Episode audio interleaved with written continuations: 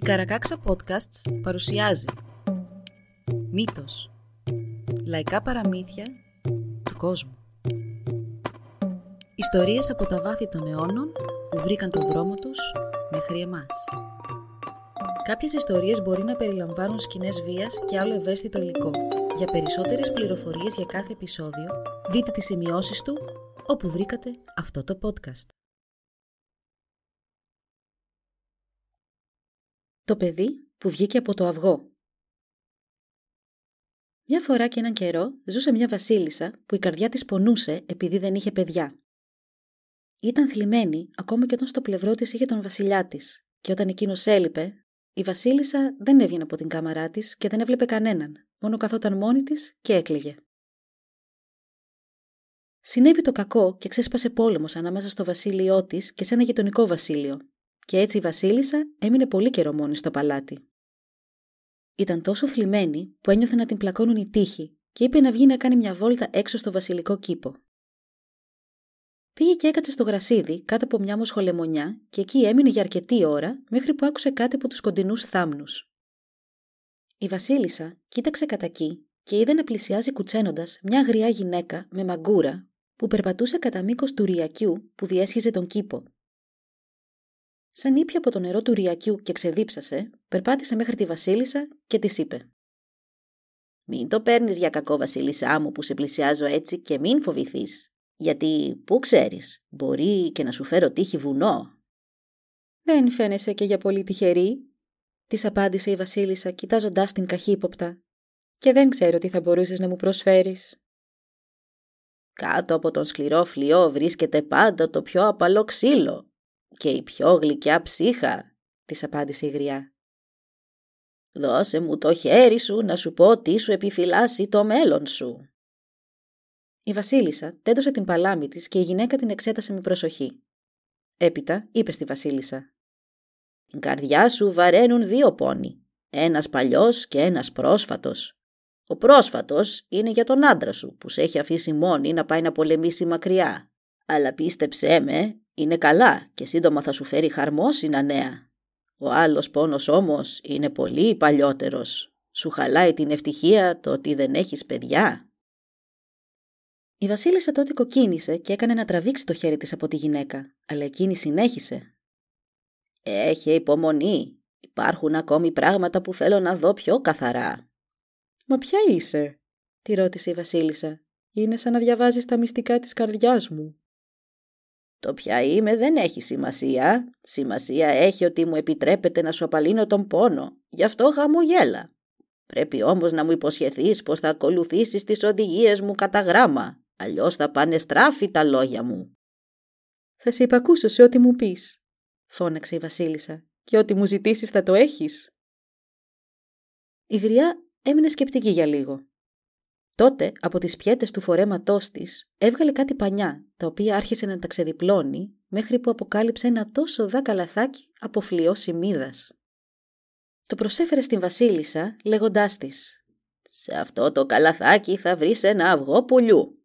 Πρέπει προσεκτικά να το κρατήσεις ζεστό για τρεις μήνες και τότε αυτό θα μεταμορφωθεί σε κούκλα. Τοποθέτησε την κούκλα σε ένα καλάθι από μαλακό μαλλί και άφησέ την δεν θα χρειαστεί ούτε τροφή ούτε ποτό. Σιγά σιγά θα μεγαλώσει και θα γίνει μωρό. Τότε θα γεννήσεις και εσύ το δικό σου παιδί, που θα πρέπει να το βάλεις δίπλα στο άλλο και να φωνάξεις τον βασιλιά να δει τον γιο και την κόρη του. Το αγόρι να το μεγαλώσεις εσύ, μα το κορίτσι να το δώσεις σε μαμή. Σαν θα έρθει ο καιρός να τα βαφτίσεις, να με φωνάξεις να γίνω εγώ η νονά του κοριτσιού.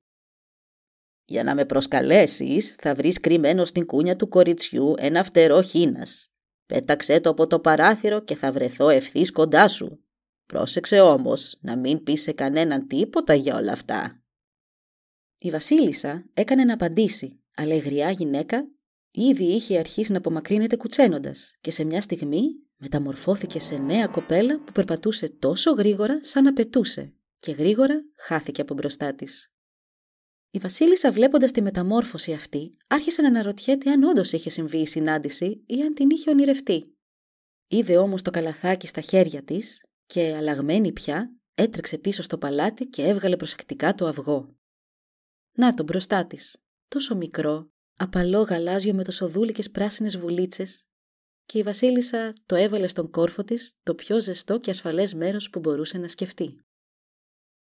Πέρασαν δύο εβδομάδες από τότε που η βασίλισσα συνάντησε τη γριά γυναίκα όταν ο βασιλιάς επέστρεψε στο παλάτι θριαμβευτής. Με αυτό σαν απόδειξη για την αλήθεια των προφητιών της γριάς, η καρδιά της βασίλισσας αγαλίασε, μιας και αυτό σήμαινε ότι και όλα τα άλλα που της είχε πει θα γίνονταν στα αλήθεια. Φιλούσε το καλαθάκι και το αυγό σαν τα πιο πολύτιμα υπάρχοντά της και μάλιστα έφτιαξε και μια χρυσή θήκη για το καλάθι, έτσι ώστε όταν ερχόταν ο καιρός να φυλάξει το αυγό μέσα του να ήταν σίγουρη πως δεν θα του συνέβαινε τίποτα κακό. Πέρασαν και οι τρεις μήνες και η Βασίλισσα, ακολουθώντας τις οδηγίες της γυναίκας, έβγαλε το αυγό από τον κόρφο της και το έβαλε προσεκτικά μέσα στο καλάθι, ανάμεσα στο απαλότερο μαλλί του Βασιλείου. Το επόμενο πρωί που πήγε να το δει, προς έκπληξή της βρήκε το τσόφλι σπασμένο και μέσα στο αυγό μια τόση δα κούκλα. Επιτέλους η Βασίλισσα ήταν ευτυχισμένη και άφησε την κούκλα να μεγαλώσει με την ησυχία της, μέχρι να έρθει ο καιρός να ξαπλώσει και το δικό της παιδί δίπλα της. Με το πέρασμα του χρόνου έγινε και αυτό και η Βασίλισσα έβγαλε το κοριτσάκι από το καλάθι και το τοποθέτησε δίπλα στον γιο της, στη χρυσή του κούνια που ήταν στολισμένη με πετράδια. Αμέσως μετά κάλεσε και τον Βασιλιά, ο οποίος κόντεψε να τρελαθεί από τη χαρά του σαν είδε τα δύο παιδιά. Σύντομα έφτασε και η μέρα της βάφτισης των παιδιών και άρχισαν να καταφτάνουν άρχοντες από τα πέρατα της γης για να παρευρεθούν στην τελετή. Η Βασίλισσα, όταν σιγουρεύτηκε πως όλα ήταν στην εντέλεια, άνοιξε απαλά το παράθυρο και άφησε να πετάξει έξω το φτερό της χίνας. Ανάμεσα στους καλεσμένους που κατέφταναν διαρκώς, εμφανίστηκε τότε ένα εντυπωσιακό άρμα που το έσερναν έξι λευκά άλογα και το οδηγούσε μια νεαρή κοπέλα ντυμένη με ρούχα που έλαμπαν σαν τον ήλιο. Φορούσε πέπλο και δεν φαινόταν το πρόσωπό της. Μας αν έφτασε δίπλα στη Βασίλισσα και στα μωρά, παραμέρισε το πέπλο και όλοι θαύμασαν την εκθαμβωτική ομορφιά της. Εκείνη σήκωσε τότε το κοριτσάκι στα χέρια της και, γυρνώντας προς το πλήθος των καλεσμένων, τους ανακοίνωσε πως από εδώ και μπρος το όνομά του θα ήταν το Τερίν. Ένα όνομα που η Βασίλισσα κατάλαβε πολύ καλά πως του δόθηκε γιατί είχε βγει από τον κρόκο του αυγού. Το αγόρι θα λεγόταν Βίλεμ. Σαν τελείωσε η γιορτή και οι καλεσμένοι άρχισαν να επιστρέφουν σπίτια τους, η νονά του κοριτσιού το έβαλε στην κούνια και είπε στη Βασίλισσα: Κάθε φορά που θα βάζεις το μωρό για ύπνο, να βάζεις δίπλα του και το καλαθάκι με τα τσόφλια μέσα. Έτσι δεν θα πάθει ποτέ κανένα κακό. Να φυλάς αυτόν τον μικρό θησαυρό σαν κόρη οφθαλμού και να μάθεις και στην κόρη σου να κάνει το ίδιο. Φίλησε τότε το κοριτσάκι τρεις φορές, ανέβηκε στο άρμα της και έφυγε. Τα παιδιά μεγάλωναν καλά και η μαμή της Ντοτερίν την αγαπούσε τόσο πολύ σαν να ήταν δικό της παιδί. Μέρα με τη μέρα το κορίτσι γινόταν όλο και πιο όμορφο. Και όλοι είχαν να το λένε πως σύντομα θα ξεπερνούσε σε ομορφιά και την ίδια την ονά της. Κανείς όμως δεν ήξερε, μόνο η παραμάνα, ότι κάθε βράδυ πάνω από την κούνια του μωρού στεκόταν μια παράξενη και υπέροχη κοπέλα. Η παραμάνα είπε με κάθε λεπτομέρεια στην Βασίλισσα τι είχε δει και οι δύο γυναίκες συμφώνησαν να μην πούν τίποτα σε κανέναν. Τα δίδυμα έφτασαν να είναι σχεδόν δύο χρονών όταν η Βασίλισσα αρρώστησε ξαφνικά. Γρήγορα κατέφτασαν οι καλύτεροι γιατροί του τόπου, αλλά και αυτοί λίγα μπορούσαν να κάνουν, δεν υπήρχε θεραπεία για τον θάνατο. Η Βασίλισσα φώναξε στο πλευρό της την Τοτερίν και την παραμάνα της, που τώρα είχε γίνει η συνοδός της. Σε αυτήν η Βασίλισσα έδωσε το μικρό πολύτιμο καλαθάκι και την ξόρκισε να το φυλάξει με τη ζωή της. «Σαν η κόρη μου γίνει δέκα χρονών», είπε η Βασίλισσα, δώσε της το καλαθάκι και πες της ότι ολόκληρη η ευτυχία της εξαρτάται από τον τόπο που θα το φυλάξει. Όσο για τον γιο μου δεν ανησυχώ, είναι ο διάδοχος του θρόνου και ο πατέρας του θα τον φροντίσει. Η συνοδός υποσχέθηκε στη Βασίλισσα να κάνει όπως την πρόσταξε και πως θα το κρατούσε μυστικό. Αργότερα το ίδιο πρωινό, η Βασίλισσα πέθανε. Μετά από κάποια χρόνια, ο βασιλιάς ξαναπαντρεύτηκε αλλά δεν αγαπούσε την καινούρια του γυναίκα όσο την παλιά, ήταν περισσότερο γάμος πολιτικής σκοπιμότητας. Εκείνη μισούσε τα θετά της παιδιά και ο βασιλιάς που το κατάλαβε αυτό, τα κράτησε μακριά της και ανέθεσε την ανατροφή τους στη συνοδό της Ντοτερίν. Όποτε όμως τύχαινε τα παιδιά να συναντηθούν με την καινούρια βασίλισσα στους διαδρόμους του παλατιού, εκείνη τα κλωτσούσε και τα έδιωχνε από μπροστά της σαν να ήταν σκυλιά. Όταν η Ντοτερίν έγινε δέκα χρονών, η συνοδός της έδωσε το καλαθάκι και της είπε τα στερνά λόγια της βασίλισσας. Αλλά το παιδί ήταν ακόμα μικρό και δεν έδωσε και μεγάλη σημασία σε αυτά τα λόγια. Πέρασαν άλλα δύο χρόνια και μια μέρα που ο Βασιλιάς έλειπε από το παλάτι, η μητριά της Δοτερίν τη βρήκε να κάθεται κάτω από μια μοσχολεμονιά. Άρχισε πάλι να τη χτυπά με μανία και τόσο πολύ που η Ντοτερίν ίσα που κατάφερε να φτάσει μπουσουλώντας μέχρι το δωμάτιό της. Η συνοδός της έλειπε κι αυτή, και έτσι, όπως έτρεχαν τα δάκρυά της, η Ντοτερίν πρόσεξε τη χρυσή θήκη μέσα στην οποία βρισκόταν το καλαθάκι. Νομίζοντας ότι μέσα θα έβρισκε κανένα παιχνίδι για να τη διασκεδάσει λίγο, η Ντοτερίν άνοιξε τη θήκη και βρήκε μέσα μόνο κάτι κουρελάκια και τσόφλια αυγού. Απογοητευμένη, ανασήκωσε τα κουρέλια και από κάτω είδε ένα φτερό χίνας. Τι σκουπίδια είναι αυτά, είπε και πέταξε το φτερό από το παράθυρο. Μόνο μιας εμφανίστηκε μπροστά της μια πανέμορφη κυρά. Μη φοβάσαι, είπε η κυρά και χάιδεψε το κεφαλάκι της Ντοτερίν. Είμαι η νονά σου και ήρθα να σε δω. Από τα κοκκινισμένα σου μάτια καταλαβαίνω ότι είσαι δυστυχισμένη. Ξέρω πως η μητριά σου είναι σκληρή μαζί σου, αλλά να είσαι υπομονητική και θαραλέα και θα έρθουν καλύτερες μέρες. Δεν θα έχει καμία δύναμη επάνω σου σαν μεγαλώσεις και κανείς δεν θα μπορεί να σε πειράξει. Αρκεί να προσέχεις το καλαθάκι σου καλά και να μην χάσεις ποτέ τα τσόφια που υπάρχουν μέσα. Φτιάξε ένα μεταξένιο πουκί και βάλε τα τσόφλια μέσα. Έχει τα πάντα μαζί σου στον κόρφο σου και θα είσαι ασφαλής και από τη μητριά σου, αλλά και από οποιονδήποτε άλλον θελήσει να σου κάνει κακό. Αν όμως ποτέ βρεθεί σε δύσκολη θέση και δεν ξέρεις τι να κάνεις, βγάλε αυτό το φτερό από το πουκί και πέτα το από το παράθυρο. Θα έρθω αμέσως στο πλευρό σου για να σε βοηθήσω. Έλα τώρα μαζί μου. Πάμε κάτω από τις λιμοσχολεμονιές να μιλήσουμε χωρίς να μας ακούσει κανείς. Είχαν τόσα πολλά να πούν που, χωρίς να το καταλάβουν, ήρθε το βράδυ. Και αφού η νονά είχε δώσει στην Τοτερίν όλες τις συμβουλές που είχε να της δώσει, είπε πως ήρθε η ώρα να φύγει.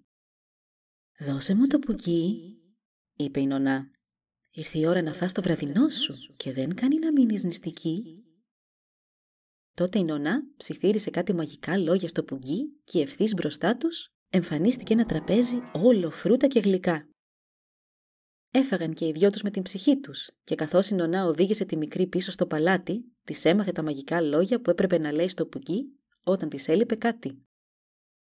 Μετά από μερικά χρόνια ακόμη, η Ντοτερίν έγινε πια μια νεαρή κοπέλα και όσοι την είχαν δει έλεγαν πως ο κόσμος ήταν πολύ λίγος μπροστά στη δική της ομορφιά. Εκείνο τον καιρό όμως ξέσπασε και ένας τρομερός πόλεμος, και ο βασιλιάς και ο στρατός του αποθούνταν με κάθε επίθεση του εχθρού, μέχρι που αναγκάστηκαν να κλειστούν μέσα στα τείχη της πόλης και να ετοιμαστούν για πολιορκία. Η πολιορκία κράτησε τόσο πολύ καιρό που μέχρι και το παλάτι άρχισε να ξεμένει από τρόφιμα. Έτσι, ένα πρωί που η Ντοτερίν δεν είχε να φάει κάτι για πρωινό, μα ούτε είχε φάει βραδινό την προηγούμενη και πεινούσε πολύ, άφησε το φτερό της να πετάξει από το παράθυρο. Τόσο κουρασμένη και αδύναμη ήταν που, με το που εμφανίστηκε μπροστά της η νονά της, ξέσπασε σε λιγμούς και δεν μπορούσε να αρθρώσει λέξη για αρκετή ώρα. «Μην κλαις, παιδί μου», της είπε η νονά. «Θα σε πάρω μακριά από όλα αυτά, αλλά δυστυχώς όλοι οι άλλοι θα πρέπει να μείνουν εδώ και να ακολουθήσουν τη μοίρα τους». Τότε κάλεσε την Τοτερή να περπατήσει στο πλευρό της και οι δυο τους πέρασαν μέσα από την πύλη των τυχών της πόλης και μέσα από τον εχθρικό στρατό χωρίς να τους σταματήσει μα ούτε και να τους προσέξει κανείς.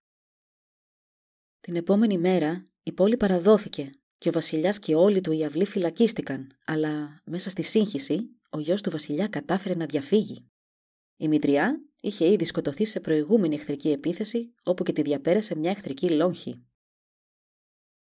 Σαν η Ντοτερίν και οι νονάτες απομακρύνθηκαν αρκετά από τον εχθρό, η Ντοτερίν άλλαξε τα βασιλικά της ενδύματα με φτωχικά και για να γίνει ακόμη πιο πιστευτή η μεταμφίεσή της, η νονά της άλλαξε ολοσδιόλου και το πρόσωπό της. Σαν έρθουν καλύτεροι καιροί, της είπε τρυφερά η προστάτηδά της, δεν έχεις παρά να ψιθυρίσεις τα λόγια που σου έμαθα στο πουγγί σου, λέγοντας ότι θέλεις πίσω το πρόσωπό σου και σε μια στιγμή όλα θα διορθωθούν. Κάνε όμως λίγη ακόμα υπομονή στις δυσκολίες.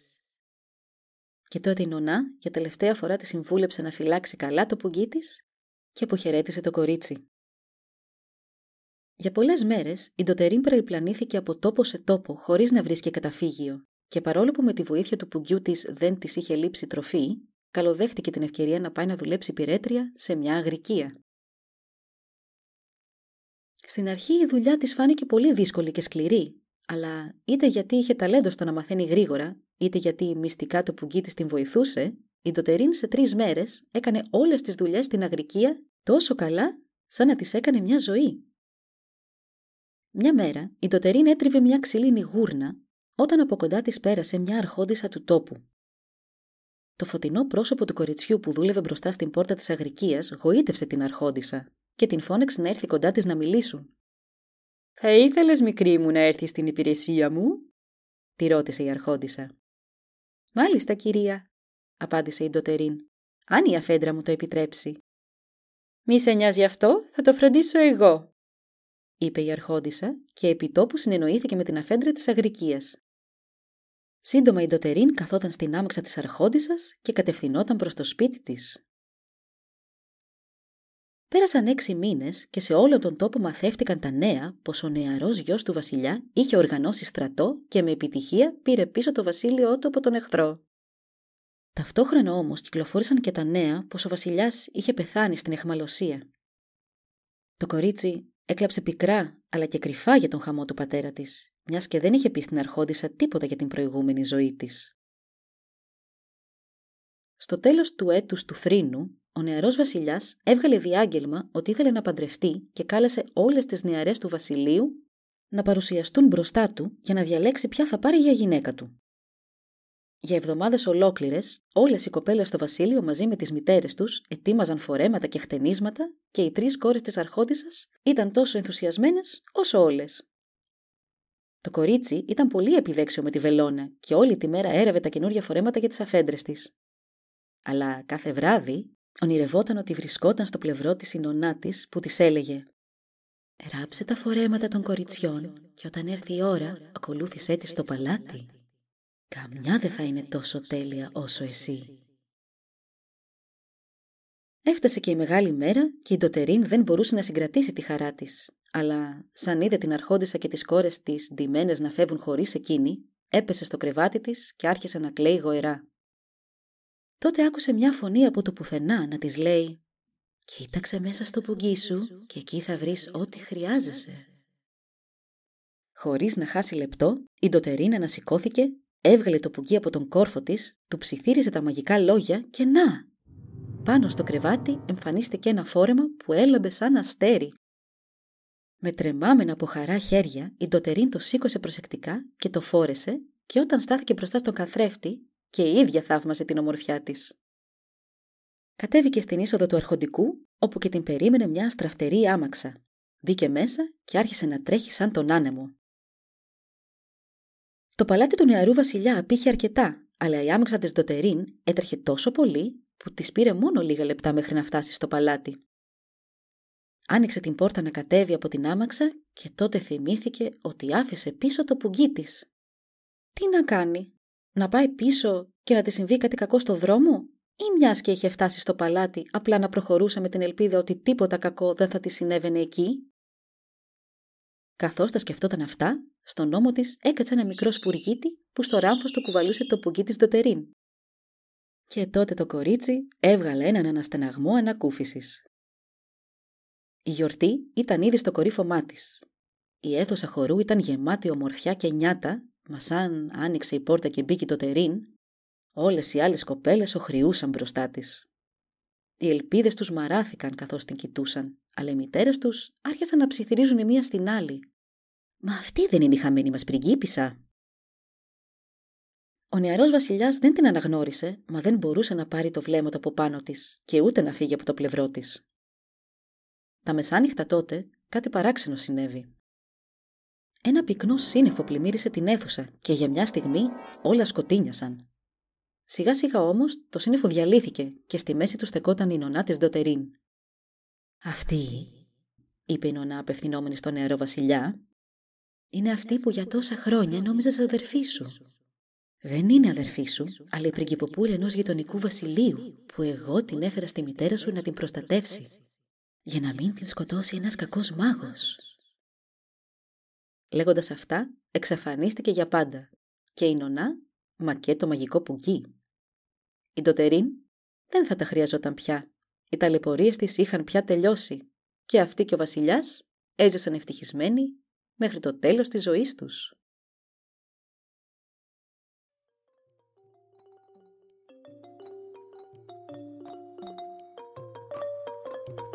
Εδώ λοιπόν η ιστορία μας έλαβε τέλος. Αν θέλετε να μας επισκεφτείτε και να μάθετε περισσότερα για εμάς, παρακαλώ πηγαίνετε στη σελίδα www.karakaksa.org Σας ευχαριστούμε που μας παρακολουθήσατε. Γεια σας!